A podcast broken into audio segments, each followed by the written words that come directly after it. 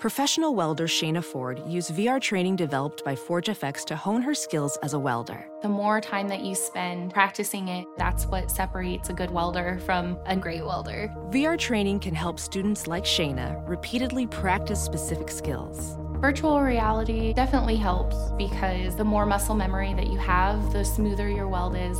Explore more stories like Shayna's at meta.com slash metaverse impact.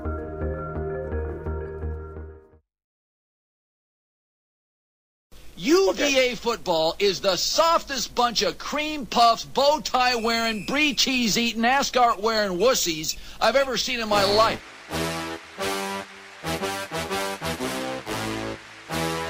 I'm gonna punch people from UVA right in the neck. They wear suits to games. That's absurd.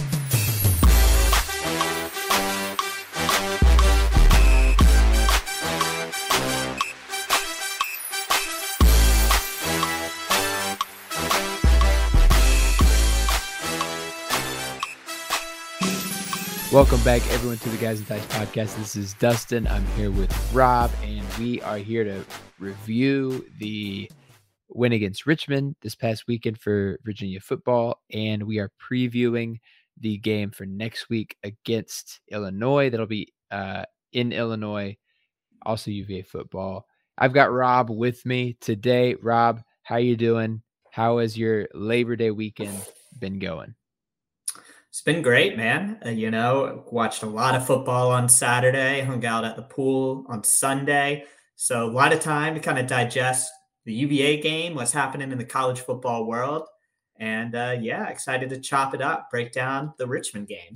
Rob, your your new team, the Tar Heels, had a really good game against App State. Were you able to watch any of that? Oh yeah, that game was wild. Yeah. Did you see that one? Or I guess I you were at the game. Yeah. I was at the game, but I got home in time and I was able to see some highlights. So it was insane. I don't think I've ever seen anything like that before. Just the back and forth and then scoring zero points in the third quarter, like we did, except instead of scoring just six points after that, they scored 40 and almost won. So really, really great game. But we are here to talk UVA. So let's go ahead. We'll jump right into it. And Virginia beats Richmond 34 17 in Scott Stadium.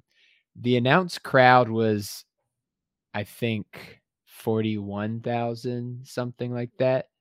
Yep. Um, 41,122. Yeah, not not great, I guess. But, you know, for a team against Richmond, it was also super hot that day. Eh, I just, you know, it's tough to get people out there when there's not a lot to cheer for. Uh, especially, you know, although I'm a little surprised, you know, I always feel like a new coach, new staff, it gets people excited. And I I thought maybe there'd be a few more thousand people in Charlottesville this weekend. Yeah, you know, it, it's an interesting dynamic because I mean, I'm all about the Tony Elliott hire, but you know, a lot of people did want Poindexter originally, and you know, I I do think there's still maybe some lingering angst over that, and you know, at the end of the day, too, it's you know, Richmond 12:30 kickoff, just not the most exciting game in the world. Yeah. Uh, I you know, we could talk about attendance all day. I wasn't there, so what can I say? Yeah, but you're in school. I mean, you're you're doing stuff, and you got a whole nother team to cheer for. I mean, it's tough to tough yeah, to cheer for two exactly. No, but in all seriousness, you know, I I think hopefully if we beat Illinois and the ODU game will come, I feel like ODU might be a better atmosphere, especially if we win against Illinois. I think if we lose to Illinois, you know, the ODU game is going to be maybe 35, maybe lower, depending on how many ODU fans come to see to see them try and beat both Virginia and Virginia Tech in the same season. It's true. But- that was a fun game Friday night. That was also great. Yeah, we could talk about that too if you want. We could end with that. We'll end with something good. But let's go ahead and talk about the Hoos. We're gonna go ahead. We're gonna split it up by offense and defense. We're gonna talk about things we liked, things we didn't like, and maybe some stuff that we're looking to see the team improve on next week. So, Rob, would you like to start with offense or defense? Let's do offense, man. Keep it simple. Offense. offense. Keep it simple. This is this is the offense that we know and love, just with a new offensive line and uh, not offense, but the players are similar. The offense has changed, and coming out, the offense was definitely more balanced. We had around 250 passing yards and about 260 rushing yards. So a very balanced attack from this team. Something that a lot of people actually kind of criticized last year in reflection just about how fast our offense moved at times last year. The defense didn't always have time to rest, get their legs under them. Rob, how did you feel about the new offensive scheme and and the play calls that were made during the Richmond game? Yeah, the play calls were about what I expected, honestly. Um, some outside zone, some play action off of that. Uh, but like you said, it was a balanced approach. Um, and you saw a commitment to the ground game. And I thought overall the offensive line did pretty well. Uh, you know, I wasn't so sure when I watched it originally on Saturday, but I went back and watched it yesterday again and was overall pretty impressed with the offensive line. I think for starting a true freshman and a redshirt freshman, you know, that it's about as good. No, two redshirt freshmen actually. Uh, Ty Furnish, Logan Taylor. That's about as much as you can hope for. Mm-hmm. Um, the star of the day, though, was really Perris Jones. I think Perris Jones was incredibly impressive for a small guy like him. You could see his shiftiness, his ability to catch the ball out of the backfield, but he also did a good job in pass protection. You know, one time he stuck his nose in there and chipped a defensive tackle. I think it was a play in the first quarter. He did that. Um, and you saw him moving the pile as well. So for a small guy like him, he showed really you know, really good stuff, honestly. I think he was really the star of the day, if you ask me. I, I totally agree. Perris Jones was really impressive. I, I can really see why he's the number one back on the on the roster right now. I mean, Mike Hollins had some good runs and you know, he scored that touchdown that he he fumbled and then recovered in the end zone. But you know, Perris Jones just he consistent as you said, moved the pile. That was the big thing. Is like the effort that he gave was something that we haven't seen always from Virginia running backs, especially the past couple years when they were mostly expected to, to, be blockers. But he was, you know, looked the part of an every down back. He caught that touchdown pass too, which so showed his he's got, you know, he almost he bobbled a little bit, but he, he got it under him. So Perris Jones was great. And, you know, what what a story as well, coming off of a, you know, started out as a as a walk on and now starting running back for Virginia. So really, really cool to see him shine. And I'm looking forward to see what he can do the rest of the year. Yeah, me too. And again, we kind of have to remember he came to Virginia as a walk on, was a walk on running back, but they actually moved him to defensive back last year because they mm-hmm. needed depth in the secondary. He played corner. So it's kind of crazy to think how far he's come. Uh, his stat line 19 carries for 104 yards uh, first UVA running back to rush for 100 yards in a game since Jordan Ellis in the Belk Bowl. Just kind of crazy. Wow. 2018. Uh, also, first game where UVA had two 100 yard rushers since Bryce Perkins' first game at UVA in 2018. Mm-hmm. Um, and like like we said, two catches, 14 yards, and a touchdown for Perris Jones as well. So you could see the commitment to the run game. And you know, I'm I I personally liked last year's offense for sure, but you saw a little bit of the benefit uh, in the fourth quarter, especially of the balanced approach that UVA is taking this season. You know, Virginia kind of struggled in the third quarter, but in the fourth quarter, they got the ball back with like five minutes or so, and they were just able to ice the game. You know, Perris Jones, Xavier Brown, the freshman running back, looked really mm-hmm. good. That dude can fly. Um, yeah. So he looked really good uh, on that last drive. So you saw the benefits of the balance. And I think when Virginia does open up the passing game a bit more, uh, this offense will get even more dangerous. Yeah, I need I need more Xavier Brown in my life. That kid really showed some heart in the last, you know, and it was it was almost like garbage time almost, you know, we were up 17 points and we had the ball and we were driving, but he really moved the pile and and I was really impressed with what he was able to do with just kind of the limited carries that he got. You know, he had four carries and he had 25 yards off of them. So he made the most of his time. So I I kind of expect to see him a little bit more, maybe in different situations for this team, you know. And that's not to say Mike Hollins is going to get pushed to the back. Mike Hollins was doing a lot of other stuff too. You know, he's he's been there before, so I think he's you know pretty good in pass protection, and he does uh kick returns too. So uh he was pretty good on kick returns, and we'll talk about special teams later. But you know, Mike Hollins definitely has a role on this team, but I think it'd be great to see Xavier Brown increase his role a little bit. I think you know he earned it from running over Richmond's backups. Yeah, and you know, Perris Jones and Mike Hollins, we're talking about Xavier Brown, but really Perris Jones and Mike Hollins carried the bulk of the load. Xavier Brown didn't get in there until the final drive. And I thought for the most part, you know, it was kind of interesting watching Virginia on offense because they really didn't sub all that much. You know, Noah Josey came in at guard for a couple series, but really they were playing six offensive linemen and they sub the receivers in every once in a while. But for the most part, you know, it was the four main guys being Lavel Davis, Dontayvion Wicks, uh, Keytaon Thompson, and Billy Kemp. So, mm-hmm. you know, it was just kind of interesting getting the feel for this offense. I think they will start to open it up next week and what's going to be a much tougher game against Illinois. But it was good to get a feel with how they want to call the games and, uh, you know, how they want to approach things philosophically. I think the biggest area to watch is going to be the offensive line, though. You know, they still don't have Jonathan Leach. Jonathan Leach did not play. Assume I would guess he's going to start as soon as he comes back. Um, so he would probably replace McKale Boley, and I'm not sure if that'll shift up the rest of the line. Like if they'll move one tackle over and put Jonathan Leach at right tackle. Mm-hmm. I don't know, but like I said, I thought for the most part I was pretty impressed with the offensive line. They certainly opened up holes um, in the ground game, and you know, there was a few plays towards the end of the game, at least in the second half, where Brennan Armstrong was getting hit.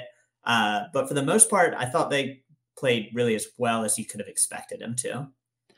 Yeah, you know, this is a FCS team, and you know they're they got smaller guys, not as athletic. You know, it'll the real test will be next week when we go up to Champaign and see what the Fighting Illini can do with their Power Five recruiting. And, you know, Illinois is not like a great team. They're not known for their defensive tackles or their edge rushers or they're no SEC team, but you know, they'll give them a test and we'll I think we'll really see what they can do. I agree with you. I thought that they opened up some holes. I think that Perris Jones really can thank the offensive lineman for creating holes that he could cut into and then burst up. I think that Brennan, he got hit a few times, but Brennan's so shifty and quick that I really don't worry about him too much back there. Uh, he was able to escape from a couple different things over the game, and I, I'm I'm looking forward to seeing how they gel the rest of the year because I think that this group can be really good. Uh, we got some big big boys on that line, and hopefully they can, you know, gel quickly. I think they will too, and the benefit is that there's two upperclassmen in Flores, the transfer, and Derek Devine, but there's also young guys there, which you know we might be going through some growing pains now, similar to how it was in uh, 2019 that mm-hmm. offense. But the hope is that you get these guys playing time now, and hopefully they stick around for a few years. So yep. uh, hopefully we're we're paying uh, paying our dues now to really take advantage of it in mm-hmm. a couple years. I agree. I totally agree. You know, we haven't talked about the main man uh, Brennan Armstrong yet and how he played. How did you feel Brennan felt in the new offense? Do you think he was comfortable? Do you think that, you know, there's some things he's still working on? How did you feel that he played in his first game under uh, the new offensive coordinator? I thought for the most part he played pretty well. I'm sure he'd like to have that interception back, but that mm-hmm. was also at the period in the third quarter when uh, the offensive line was struggling a little bit. But for the most part, you know, balls were placed pretty well. There were a couple of drops which hurt his numbers. I remember Grant Misch had one, Lavel Davis had one. There might have been one or two others. Um, but they really didn't ask him to do too much. You know, it was short to intermediate throws. I think there was one deep ball that we didn't connect on. Uh, but in the limited sample size we got, he looked comfortable. And it was good to see him out running again too, because you know his running was such a big part of the offense in 2020. And last year, I think it would have been more a part uh, if he hadn't been hurt for most of the season, be it mm-hmm. knee injury, rib injury, ankle injury. So to see him out there healthy, you know, you remember that he doesn't have Bryce Perkins speed, but he has some pretty decent speed for a guy his size. So that long yeah. touchdown run was fun to see. Uh, he escaped the pocket a few times on passes. So I thought for the most part he looked pretty comfortable. Um, just you know, we knew his numbers weren't going to be that high with the new, more balanced offense, but I thought he executed it well and showed promise moving forward for the rest of the season. Yeah, you know, the bulk of his rushing yards came from that 64 yard touchdown, but he looked good otherwise too. Um, you know, his passing 21 to 33, you'd probably like to see that a little bit more accurate. Although there were a lot of drops from the receivers too. There were several drops uh, just showing that they weren't exactly on the same page. And, you know, he's been working with these receivers, a lot of them for a couple years now. But with a new scheme and new routes and everything, you know, it can take time to sometimes I think get you know be in the exact correct spot. You could see him a couple times. He actually chewed out Wicks after one one time where they miscommunicate because he wanted him I, I'm assuming Wicks had an option. He really wanted him to go one way, and Wicks decided to kind of sit.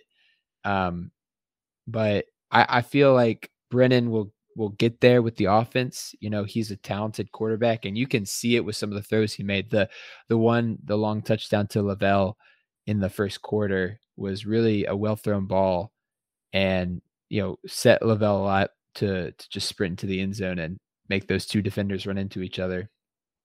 So I, I'm feeling he'll be just fine. And, you know, I'm hoping he doesn't have to be our leading rusher again. And like he kind of was every year last year or last, yeah, every week last year. But I hope that he can, um, you know, continue to escape the pocket and use his mobility for, for good.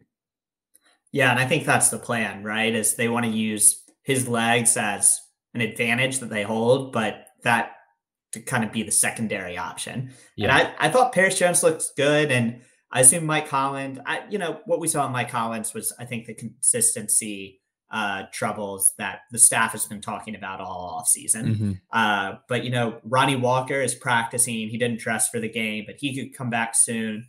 Uh, Cody Brown missed the game. He was hurt, but I think he's expected back next week. So there's going to be a lot of options in the ground game. I I liked how they used his legs this game, you know, and if Brennan Armstrong doesn't break that 64 yard run, then we're probably talking about a 40, 50 yard stat line, which mm-hmm. seems pretty reasonable. Uh, yeah. So I was comfortable with the balance, and I don't, I did not feel like they overused Brennan in the ground game by any stretch. Yeah. Let's go to the wide receivers. The wide receivers, you know, pretty good. There's a few drops. Yeah, you know, Grant Misch had one like kind of right over the middle, hit him right in the chest, and he just dropped it. I, I know I think Lavel dropped one. I think Keytaon dropped one too.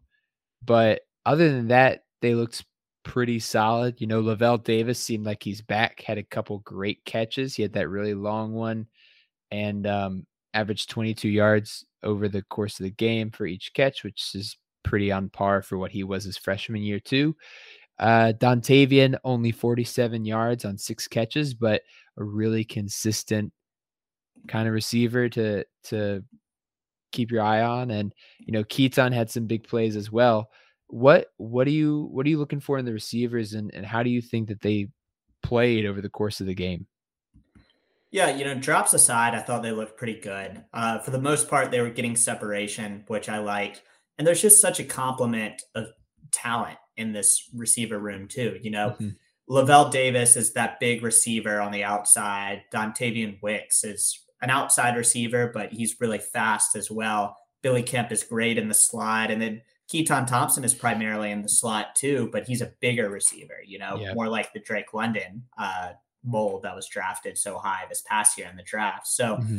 I just love the complement of talents they have. I think they will get better as the season goes on. And again, you know, it wasn't like this was a super complicated game plan they put together. There were really no deep shots. Everything was pretty short. Um, but I liked how comfortable was uh, how comfortable Brennan Armstrong was with Dontayvion Wicks. The first few pass attempts of the day went to Wicks. And honestly, if you go back and you watch that touchdown to Lavel Davis, Brennan hit Lavel Davis, obviously for the touchdown, but about five yards behind him, Dontayvion Wicks was wide open too. Mm-hmm. So, you know, there's there's just so much talent in this room, and I'm sure the coaches will probably lean on them more as the season goes on. Um, but I was really happy with how they looked yesterday. What did you think?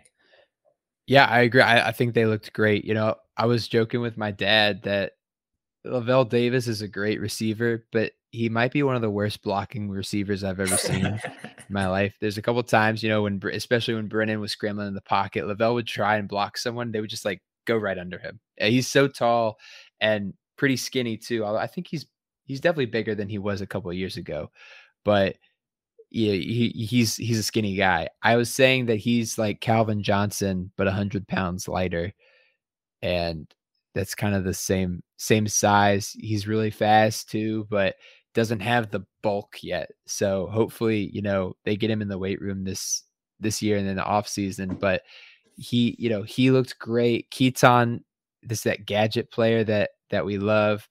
You know, I'm disappointed he's not listed as football player anymore. He is a he is a wide receiver, and uh, yeah, it's kind of interesting. I in my fantasy team I drafted um, Taysom Hill from my Saints, and he is dual listed at quarterback tight end.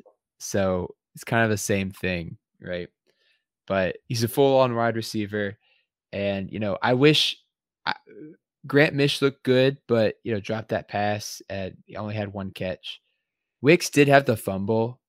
Um, I think, I think it was honestly kind of unlucky because it got punched out from behind and it just popped right into the other receivers or the other defenders' arms and he fell down. I think if it that he wasn't there it would have gone out of bounds. But you know, it just it is what it is. So besides that, and besides the couple of drops, I think that they looked pretty good. I'm just looking for more consistency with with catching and and uh, being on the same page as as Brennan next week.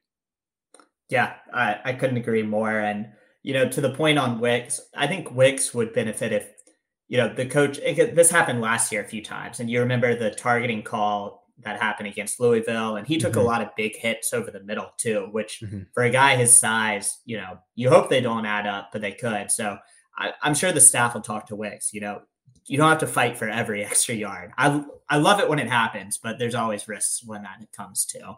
Yeah. But it's just such a talented receiving room, man. Um, it's a shame Malachi Fields isn't out there too. Yeah. But I'm really excited about this receiving group, and uh, yeah, like I said, I think they're going to air it out a bit more moving forward. So I, I'm excited for that.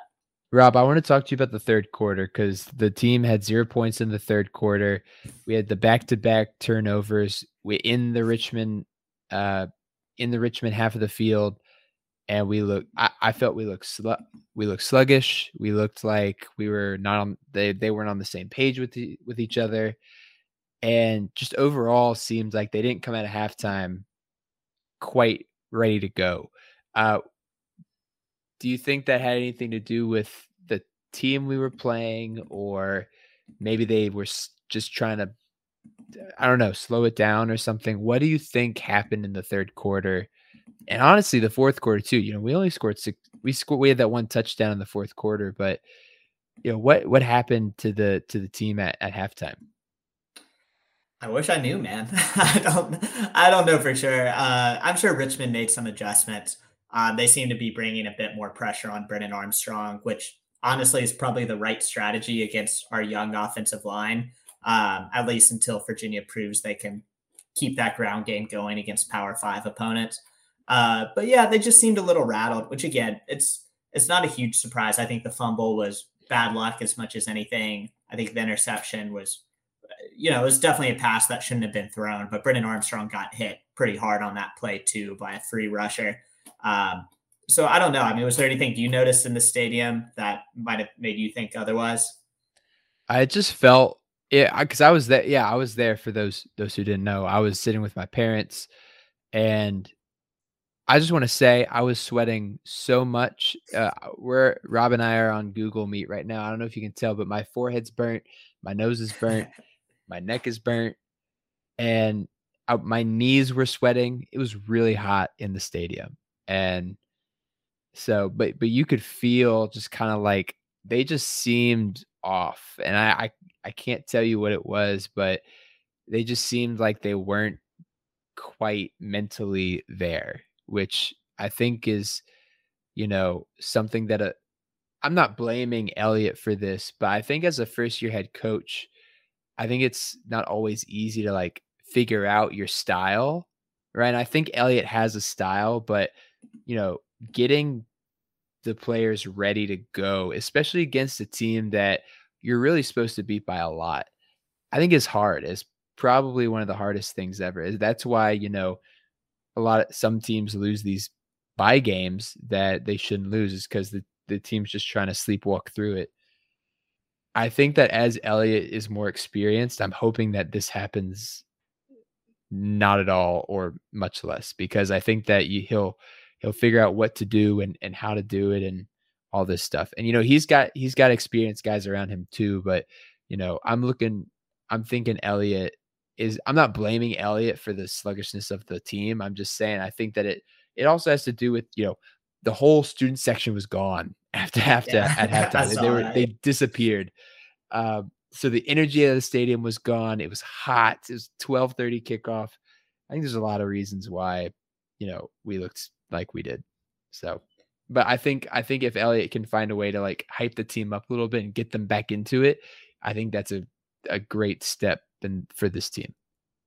Yeah, and you know, like you said, new coaching staff, they're learning how to work together. This was really their dry run on that. Um, and Tony Elliott, to his credit, kind of admitted he made mistakes. He mm-hmm. said he wished he would have called a timeout on the play that Josh Ahern ended up with the interception that was called back for the mm-hmm. substitution mm-hmm. infraction. So I think he's still feeling out things too. Um, so credit to him for admitting that. And I'm sure they'll improve in that aspect. But, you know, like you said, sometimes it's just hard to get fired up for a game when it's that hot, when it's early yeah. season, when you know you should win. Um, it happens. So eh, nothing that's too concerning in my eyes. You know, we're still looking at a sample size of one game. Uh, but overall, I was pretty pleased with the coaching performance. Yeah, I, I, thought so too. Uh, one good thing to see is that when we had the two uh the too many men on the field penalties, both of them in the same drive, they weren't back to back. They but it was in the same drive. Uh Elliott was pissed. He was running up and down the sideline. He was yelling at I don't know if he was yelling at the ref or if he was yelling at the players, but he was yelling at people and it was good to see as much as I love Bronco, I love seeing some emotion from the coach. And I think that Elliott's an emotional guy. I'm looking forward to seeing some some happy emotion and some also frustrated angry emotion too cuz that that gets fans players going um as much. You know, Bronco was just steady the whole time. So like you knew what you were going to get, but I think I I like seeing the emotion from Elliott during his frustration. Yeah, and you know that's actually something my parents told me because they were at the game as well. Just how big a difference is it, it is between the two head coaches, Bronco and mm-hmm. Elliott, and not that one's any better than the other. You yeah. know, Mike London was a real emotional guy, and that didn't necessarily work out for the best. Um, But it is different. You know, Tony Elliott is just much more hands on, uh, and Bronco was more of I'm going to sit back, and if I need to step in, I will. And you know, one difference that came out, there was a great athletic article on Tony Elliott last week about how he was choosing between Duke and UVA for the head coaching job. And he was talking about, you know, he takes the UVA job and he had so many sleepless nights, you know, sleeping on his couch in the office, you know, implementing all his CEO duties.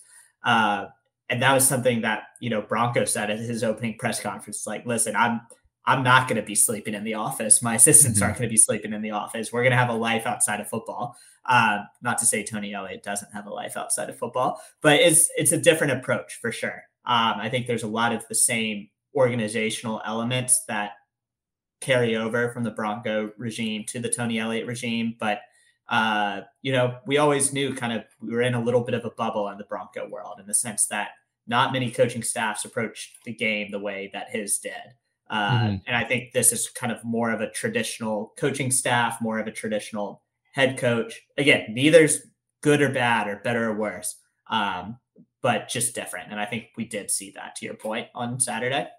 Yeah, you know, I I I'm really I really liked what Elliott and the staff did. I love that he kept Hagans and 2J on staff uh, so that they can kind of help with the transition and you know they kept a lot of the same stuff like really the game day experience didn't change that much i wasn't in town in time for the wahoo walk but i saw some great pictures from there and but besides that it was all the same you know uh, saber ran out with the with the new with the new cav cav man cav lady and you know the the students were all there. They had the fourth side flag that was raised and besides yeah so it was they played a lot of the same some same songs but you Did know they play swag surfing? They played it at the um they played at the end like after everyone had left. So like people were walking out and they played it. So it was that was not i was also like where do you when are you going to play that during the richmond game right Yeah. like the second half was just miserable to watch like in the stands there's like probably 10,000 people there so Yeah. they're not going to play it they're not going to play that but yeah but it- you know besides that nothing really changed so it it honestly seems like a secession plan almost from bronco to elliott which i know is not the case but and i i think i don't know if they worked together but i think they have a very similar like you were saying mentality about how to run a football team and just kind of the the the values of that um but they do it in very different ways so but yeah i i i'm looking forward to see how he i'm i want to watch him on tv next week against illinois. I'm excited to see what he reacts and and how that how that goes Yeah, same. And you know, they did work together a little bit. Uh, when Tony Elliott was hired, there was still about a week and a half, two weeks before Virginia was supposed to play in the bowl game. yeah Um, so Bronco did carve out it was something like an hour and a half or two hours every day to talk with Tony Elliott through that transition. Um, so I mean, I, I- we kind of went off on a sidetrack here, but I, I think the way you said it is great. You know, a lot of the same core principles and designs in the program, uh, just kind of presented in different ways.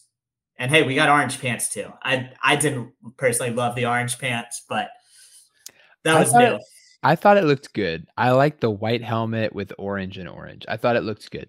I really did. I don't know, yeah, uh, because you know, if you're watching on ESPN three or on some stream, you know, it's might look not look great, but I think in person it looks pretty clean. So I I really enjoyed it. I know a lot of people did not, but I'm here for the orange orange. All right.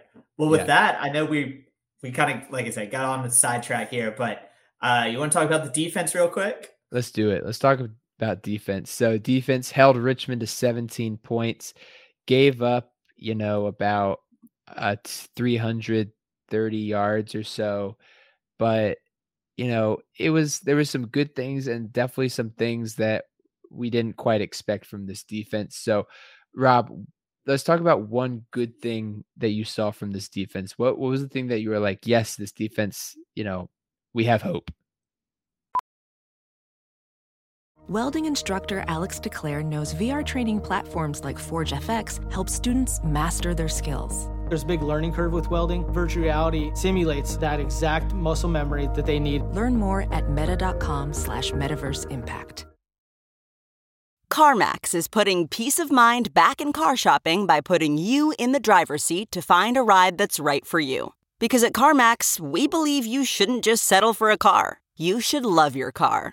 That's why every car we sell is CarMax certified quality so you can be sure with upfront pricing that's the same for every customer. So don't settle. Find love at first drive and start shopping now at CarMax.com. CarMax, the way car buying should be.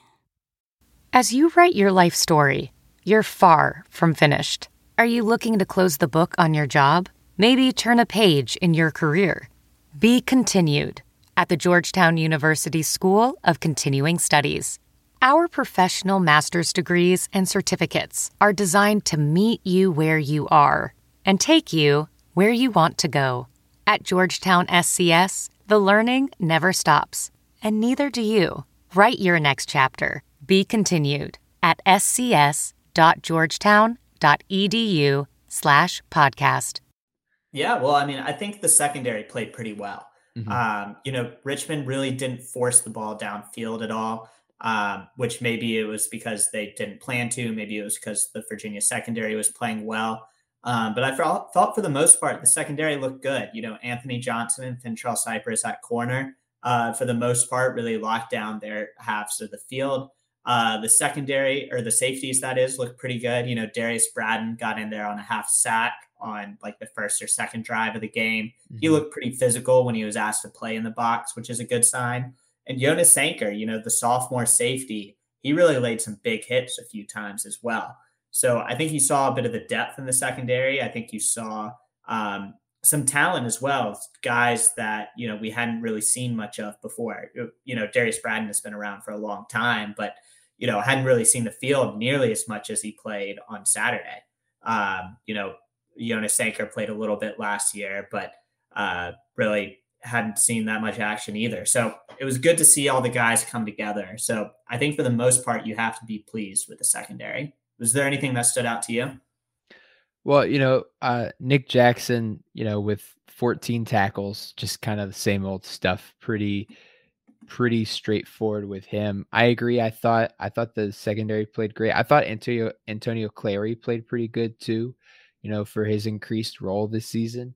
And yeah, I, I think I agree with what you said. You know, secondary looked pretty decent uh the whole game. And you know, I've heard and I, I want your take on this because you probably know better than me, but Rudzinski, the the defensive coordinator, comes from Navy, Air Force, Air. I'm sorry, Air Force. One of the one of the academies, and but his his idea of defense is like a bend, don't break, prevent the long big plays, and we really accomplished that on on Saturday. You know, their biggest pass was was um uh, 17 yards.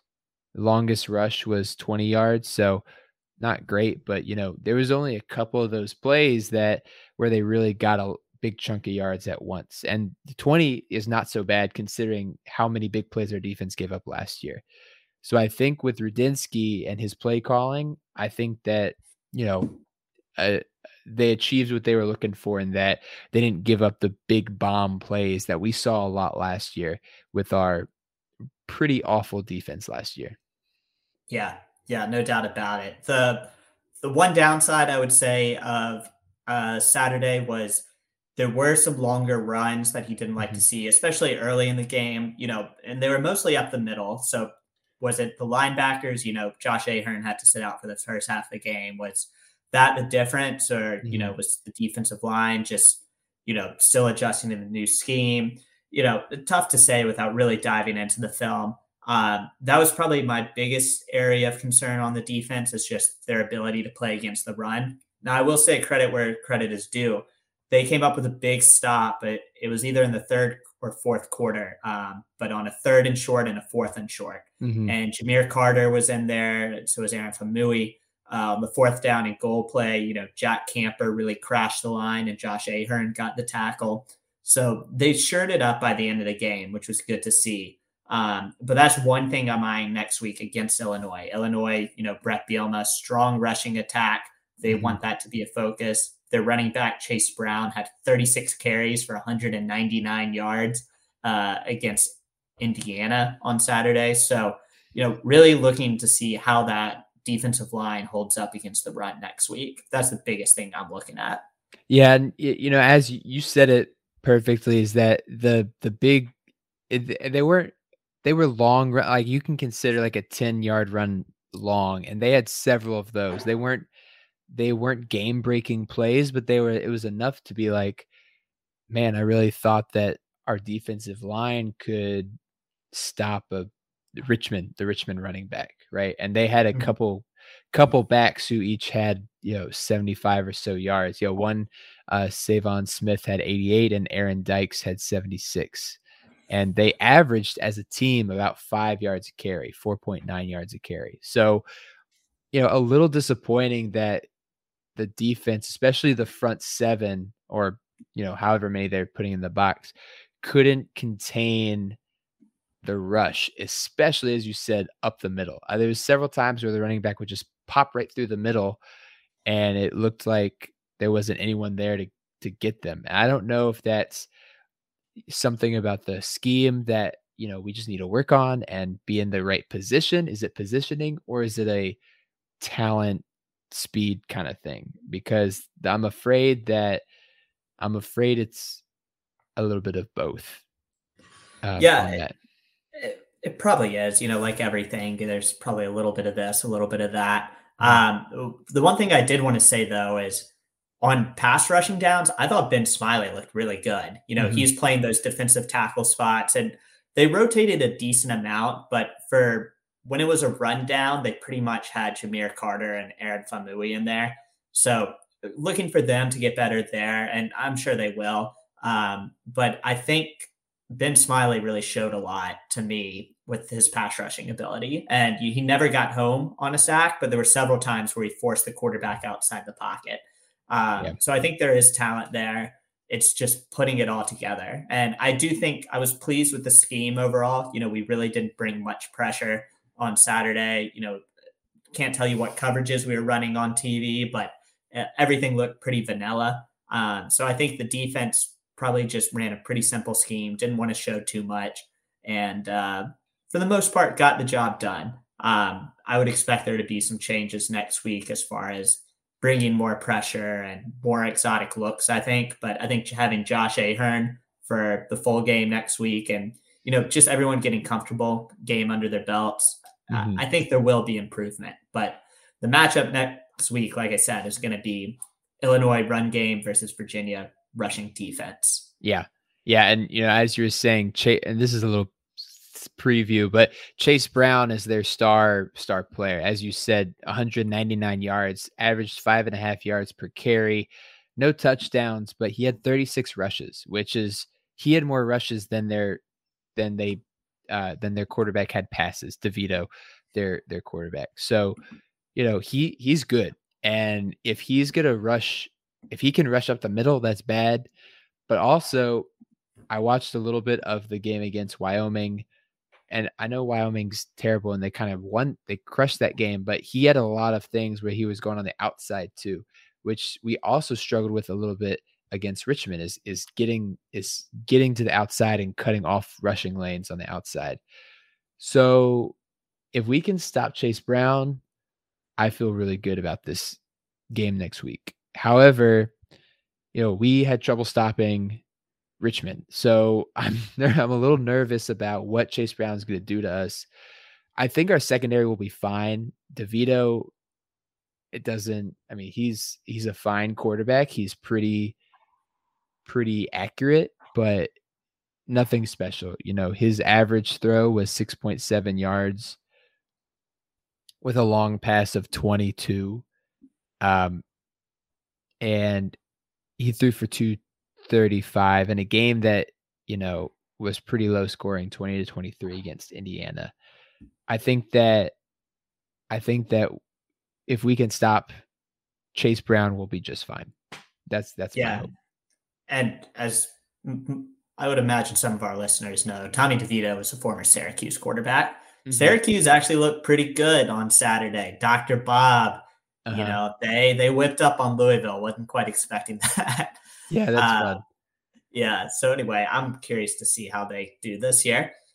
But yeah, I think it'll be an interesting game. Um, you know, haven't seen enough from UVA or Illinois to kind of change my preseason prediction at all. Uh, but I think it'll be a great game. I think it'll probably come down to the wire. I know Bret Bielema had his press conference today and was talking about how different UVA looks on defense compared to last year. Remember, UVA actually kind of shut out Illinois last year. They held them to mm-hmm. 14 points. Um, so it's going to be fun to watch, man. You know, another stat I saw UVA, it's a small sample size, but UVA has not won a road non conference game since 2011. Wow. So I, I'm excited for Saturday. Um, I think it'll be a good time. A lot of orange and blue for sure. Was that what about what about the Boise game? Boise State. Okay, you're right. The stat I saw was probably wrong then. wrong. Yeah, because Boise State was yeah, you're right. You're absolutely 14 right. or 15 because we were in school when that happened. Yeah. So yeah, I needed to fact check that. Who? So yeah. where'd you see that stat? Twitter, man. Everything's right on Twitter. Twitter. yeah. No, we. Uh, I mean, we beat Boise State because that was a huge win. We like destroyed them. Yeah. No, that, that was, was like the first big Bronco win, probably. Yeah, and that was the year after they really destroyed us in Scott Stadium. It was yeah. that was on a Friday night, ESPN, and we oh, lost by awful. like 50 Mike points. London had the terrible like speech, like "Who do you play for?" in the camera, and then first play of the game was a pick six. It was yeah, rough. yeah, tough, tough times. Go who? All right, so I'll fact check. That's the takeaway. Fact check. Um, but yeah, besides that, you know, I think next week should be competitive. You know, Illinois is a kind of mid tier Big Ten, maybe lower mid tier Big Ten school. Virginia, same kind of thing. You know, we're fighting for bowl eligibility at this point. Uh, that's kind of where we've been sitting the last couple of years, ever since uh, the Orange Bowl game, the Orange Bowl season. So, you know, I, I'm looking to see one if we can stop Chase Brown, the Illinois running back, and two, will Bryce Perkin pass more? Uh, just look at the box score from Illinois and their loss to Indiana. And the Indiana quarterback threw 52 passes in that game, which is a lot. It's kind of like what what Brennan was doing last year. So there might be some more room in the secondary against Illinois.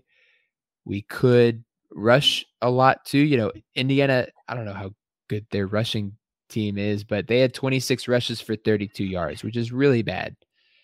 And so can we rush better than that? Can we control the the the tempo of the game on offense? And can our defense get a stop? That's kind of what I'm looking for next week. What what is one thing you're looking for next week, Rob? Uh, either side of the ball, offense or defense? I mean, defense is usually the how the rushing defense holds up against mm-hmm. an Illinois team that's going to want to run the ball. Offensively, I'm looking to see if we take more shots. Um, like I said, I do feel like we were probably intentionally a little bit conservative against Richmond. Mm-hmm. You know, the run game is probably similar to what we'll see, but really didn't force the issue passing the ball. Uh, so I don't know if that was a product of them being conservative or feeling that they needed to be that way with such a new offensive line. So I'm really curious to see, you know, does the passing game open up a bit more? Um, yeah. And, you know, they're not going to look like the passing game of last year. It's going to be schemed differently, but whether or not we can see a bit more of that explosive playability that we saw last year. Yeah. Perfect. Sounds great. Um, Rob, any other stuff you want to talk about? Any any other kinds of, you know, you know, we didn't talk about special teams either. You want to talk about special teams? Special teams real quick, man. Mike Hollins on kick return, he looked fine. Uh, yeah the punting game actually looked pretty good. I was impressed mm-hmm. with the Dontayvion Wicks when he pinned the ball down. Uh, yep. So deep. The punter looked good. Uh, mm-hmm. Was it? It's Sparks, right? Daniel Sparks. Sparks, yeah. Um, yeah. Brendan Farrell didn't attempt to kick, although he did miss his. He didn't miss his first extra point. He didn't miss an extra point last year. Yeah. I don't know. You know, obviously would take the extra point, but otherwise, I thought it was a fine showing. What do you think? Was it blocked or did he just miss it? I don't remember. Or like bad snap? Because I didn't see it either. Because I wasn't I wasn't looking. Um, I'll be honest. I was I was like, okay, time to time to we're about to ready to go. But yeah, I didn't see it. So besides that, I thought the special teams looked really solid. Looks really solid. So I um I'm actually gonna change my position rankings. I'm putting special teams five. After their abysmal performance, I'm putting the defensive line in the others category. Yeah, defensive line might have to come a notch down for me. Yeah. I had him ranked third. Yeah. But hey, we'll we'll see, man. Still an early season sample size, but yeah, I think for the most part, you take what you got on Saturday and uh, look for uh, a bit more complete or uh, diverse, versatile, however you want to say it. Um, look for a little bit more against Illinois. I agree. I totally agree. Uh, Rob, any any shout outs to to give? Not really, man. I mean, we gave the shout out to Perris Jones. I think mm-hmm. defensively, Josh Ahern looked pretty good. Um, you know, I was pleased when he came in and seems like he's really seized that second linebacker spot. I know the yeah. coaches are really high on James Jackson. I think you got to feel good about depth with Hunter Stewart and uh, D'Sean Perry, but it really did look like uh, Josh Ahern has taken that weak side linebacker spot beside Nick Jackson. Yeah, and uh, I'll I'll say one more thing. Lavel Davis, really great to see him at, back in full form. You know, ACL tear, and then he had the during COVID, and he had the whole year off last year. Uh, always tough to come back from that kind of stuff, but he looks great. And you know, the PA announcer even said, you know, like after his touches, like "Welcome back, Lavel Davis" and mm-hmm. stuff. So it was, it was really cool to see him thrive in that, and and um, and and play really well. So I'm I'm really excited. I feel great about my like I'm excited to see this player again from earlier that we talked about. But yeah, great great to see them. Also, uh both uh I think both soccer teams beat JMU this past weekend. Uh awesome. oh no, just just the men's. Women beat Memphis. Yeah, we're doing great. We're good at soccer again which is great. And the UVA men's team is playing Maryland as we speak at Audi Field. Oh, it's today. Yes. Right now. Oh, wow. I don't know. I I can't find the score right now, but it's okay. Maryland is up one nothing after a goal in the 21st minute. So yeah, hopefully the Hoos come back. I think I think the men's team is not as good this year as they usually are.